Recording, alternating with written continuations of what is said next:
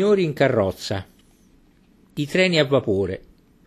Tutto comincia con le locomotive a vapore, protagoniste assolute del traffico ferroviario fino alla Prima Guerra Mondiale, poi in progressivo declino fino a scomparire negli anni 60. Si ricorda una locomotiva a vapore in servizio regolare alla testa di un treno italiano? Quasi nessuno ormai. Chi vi parla rammenta una mattina d'inverno a Modena, sarà stato il 1968, c'era un po' di neve e su uno degli ultimi binari una lunga locomotiva a vapore in pressione, tutta nera, la fascia anteriore rossa, in partenza per Verona. Ma sarà un ricordo vero? O la memoria confonde? Certo, il vapore allora stava per finire a Verona, e Verona, con la sua officina Grandi Riparazioni specializzata in vaporiere, fu il suo ultimo rifugio. La trazione a vapore era stata la prima forma meccanizzata per il trasporto via terra, dopo il traino effettuato dagli animali.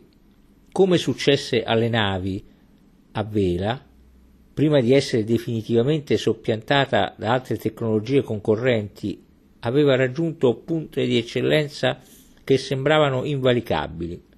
All'Esposizione Universale di Parigi, nel 1900, le Ferrovie dello Stato italiane presentarono una locomotiva a vapore, la RA 3701, che raggiunse i 126 km/h. Negli anni 20 i treni a vapore più veloci superavano, ma solo in particolari tratti, i 130 km/h. Il problema, casomai, era quello di ottenere una maggiore efficienza in termini di rapporto fra il combustibile impiegato e le prestazioni ottenute, senza complicare troppo la meccanica e la manutenzione delle macchine. Questo tema si dedicarono nel Novecento gli ingegneri dei vari paesi europei e degli Stati Uniti, allora grande potenza ferroviaria. Fra le varie soluzioni possibili per migliorare il rendimento in Italia si scelse il surriscaldamento del vapore, che conferiva maggiore energia al motore. Il parco locomotive fu progressivamente modificato per introdurre questo nuovo dispositivo. Una caratteristica dei rotabili ferroviari è quella di poter essere continuamente modificati per la loro forte struttura metallica, facendone una sorta di scatola di montaggio per nuove invenzioni, magari poi rimosse perché sostituite da altre. Citate con particolare orgoglio dai testi italiani sono la distribuzione Caprotti e il preriscaldatore Franco Crosti, tra gli anni 20 e gli anni 40. Ci fu anche un tentativo, rimasto allo stato di prototipo, di realizzare una locomotiva aerodinamica seguendo esempi americani, francesi e tedeschi. La A691.026 del 1939. La carenatura era stata studiata nella vasca navale dell'aeronautica militare a Guidonia, dedicata alla progettazione degli idrovolanti. Le poche foto ci mostrano uno strano veicolo nero, più un missile che una locomotiva, decorato nella parte anteriore da un fascio littorio di bronzo posto di taglio, come per affettare l'aria. L'esperienza non fu replicata. Presto la A691 fu liberata dalla carenatura, che rendeva difficile la manutenzione e la lubrificazione di bielle e stantuffi, preoccupazione prima dei macchinisti. La locomotiva sembrava comunicare la sua necessità di avere ruote e congegni ben in vista, la sua indisponibilità a coprirli, come il motore di un'auto dentro il cofano. Il lavoro del vapore. La trazione a vapore richiedeva un'organizzazione complessa con un numeroso personale che doveva avere grande esperienza e competenze meccaniche artigianali.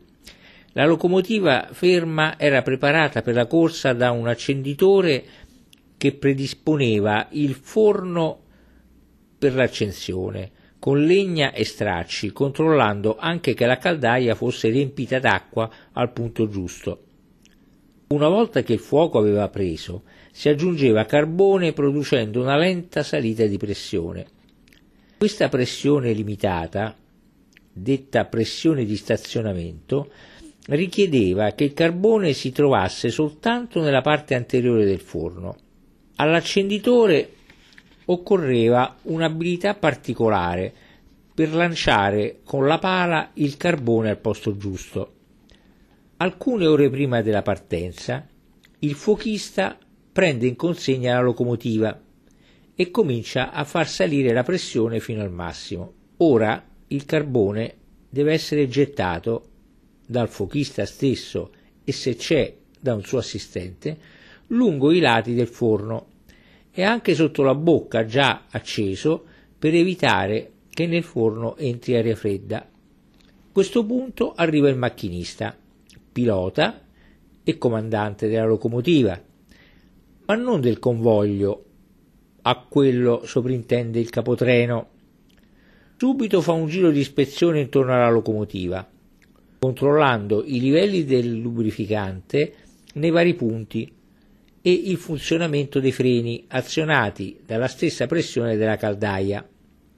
Quando tutto è pronto, ricevuto il segnale di via libera, il macchinista toglie il freno e aziona la leva che trasmette la pressione della caldaia agli stantuffi e quindi alle ruote. La macchina finalmente si avvia. Il fuochista spara il carbone e cura il rifornimento dell'acqua, che è trasformata continuamente in vapore e quindi scende di livello. Nelle stazioni ci sono serbatoi d'acqua e colonne idriche a cui rifornirsi, monumenti in cemento, ferro e ghisa dedicati alla sete delle locomotive. Il fuochista deve ogni tanto bagnare il carbone per evitare che si alzi troppa polvere e spazzare il pavimento della cabina gettando fuori bordo quella che si è depositata sul pavimento. Un lavoro faticoso che esige molta cautela perché il combustibile è contenuto nel tender che nella maggior parte dei casi è un altro vagone. Occorre stare in precario equilibrio fra la locomotiva e il tender, mentre al di sotto scorrono i binari. Il macchinista deve sorvegliare la corsa del treno, controllare scambi e segnali, fare attenzione ai passaggi a livello, azionando il fischio quando occorre e regolare la velocità. Ma deve anche tenere d'occhio la pressione della caldaia, la quantità d'acqua che vi è contenuta, curare la lubrificazione delle parti meccaniche, percorrendo all'occorrenza lo spazio praticabile esterno sulle fiancate della caldaia, reggendosi al corrimano di ferro caldo per la vicinanza del forno. Una passeggiata che può essere molto pericolosa quando il treno è in movimento. È lui il comandante della locomotiva e ne risponde. Ogni suo errore può trasformarsi in un danno gravissimo. Per questo sono stati introdotti vari sistemi per il controllo a distanza dell'errore umano. Il primo negli anni 30. Se per fermare un locomotore elettrico basta interrompere la corrente, purtroppo non si può fare lo stesso con un treno a vapore. La trazione a vapore era un mondo artigianale ed esclusivo, come la marineria, ricco di tradizioni, leggende, spirito di corpo. Come nella navigazione in mare aperto, servivano doti di intuito e di coraggio, oltre alla scrupolosa osservanza delle norme. Cosa fare quando a una curva della linea appare una mucca che pascola sui binari? Come comportarsi se il treno troppo pesante slitta sulle rotaie bagnate? E non basta vuotare le sabbierie per aumentare l'aderenza? Nei racconti dei vecchi ferrovieri c'era tutto questo e magari qualche storia di guerra, con l'aereo da caccia che scende basso a mitragliare il convoglio. Le locomotive a vapore hanno la marcia indietro, ma non sono simmetriche. La marcia normale avviene in un solo senso. Per girarle servivano complesse attrezzature che hanno mantenuto un grande fascino. Le stelle di inversione, configurazioni di binari con cui era possibile effettuare il regresso della locomotiva, e soprattutto le piattaforme girevoli di forma circolare ruotando permettevano alla locomotiva che vi era stata collocata sopra di accedere a un binario o a una rimessa.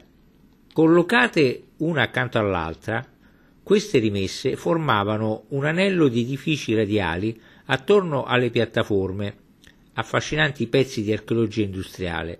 Costruite in ferro dalle officine ferroviarie di Pontassieve, tuttora esistenti, le piattaforme girevoli erano dispositivi meccanici di precisione come orologi giganteschi.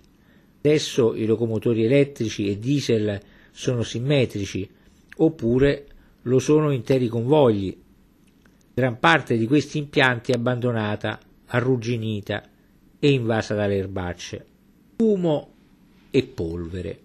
Nel viaggio i finestrini chiusi non bastavano a evitare i residui della combustione che si posavano dappertutto e il rumore ritmato della macchina a vapore. I primi passeggeri sono spaventati dalla novità dell'esperienza e dalla velocità a cui non sono abituati, ma anche dal fatto di essere un po' degli oggetti trasportati, dei pacchi postali, piuttosto che dei partecipanti al viaggio. La locomotiva è un'entità lontana e governata da regole proprie, preclusa ai viaggiatori. Si annuncia solo, molto vigorosamente, con sbuffi di vapore, rumori di stantuffi, fischi e ululati e tanto fumo.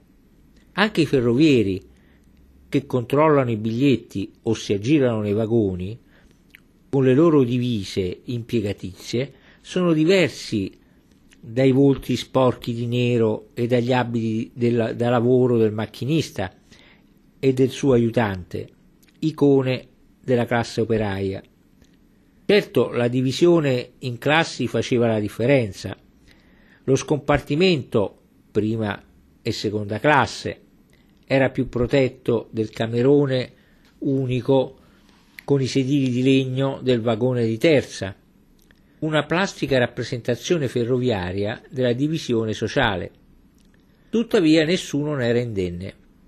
Nei lunghi viaggi si arrivava odorosi di fumo e cosparsi di granelli di polvere nera, con un vago sentore di arance e panini al salame. Si viaggiava in una condizione di promiscuità con sconosciuti, che salivano e scendevano nelle varie stazioni, spinti da diversi interessi e mete. Salutarli, avviare una conversazione. Altri si immergevano nei loro giornali o dormivano. Non amavano essere disturbati in quella che ritenevano un'esperienza privata, pur in mezzo a tante persone, come avviene nella città ottocentesca, affollata di persone che non si conoscono e non si salutano. E quando si apre il cestino con le proprie cibarie, si deve offrire ai vicini? Nello scompartimento bisogna educatamente rifiutare la proposta. Volete favorire? Come se fosse un'obbligatoria formalità. O si può veramente addentare una fetta di torta che ci è stata offerta in caso di persistente appetito? È consigliabile andare al gabinetto lasciando sul sedile i propri averi oppure portarli con sé? È opportuno chiedere agli altri viaggiatori di dare un'occhiata alla propria roba? Le scuole di pensiero erano diverse. La prima sosta alla stazione di arrivo era per l'albergo diurno, un luogo a pagamento, piastrellato e vagamente umido, di ospedaliera pulizia, generalmente in un sotterraneo, per lavarsi, rassettarsi, prepararsi all'impatto con la città con barbiere, manicure, massaggi. Ce n'era uno in ogni stazione importante, sul modello di quello di Victoria Station a Londra. A Roma anche la Casa del Passeggero, un fine edificio Liberty, ubicato niente meno nelle terme di Diocleziano, vicino a Termini, e oggi naturalmente in stato di degrado, precario riparo per homeless. Francesco Maselli cercava l'albergo diurno di Torino Porta Nuova, perché lì si indirizzava, appena sceso dal treno, un Gian Maria Volonté dei primi anni 30. Si girava il sospetto. Era il 1975 e per trovare un albergo diurno fu necessario ricorrere ai bagni Cobianchi a Roma, in via Colla di Rienzo. Una storia dei bagni Cobianchi è ancora da scrivere. Figli del positivismo e di una igiene moderna, furono fondati da Cleopatro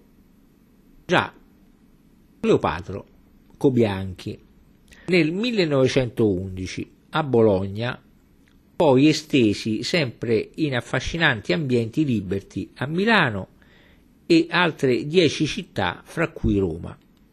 Oggi sono scomparsi anche loro.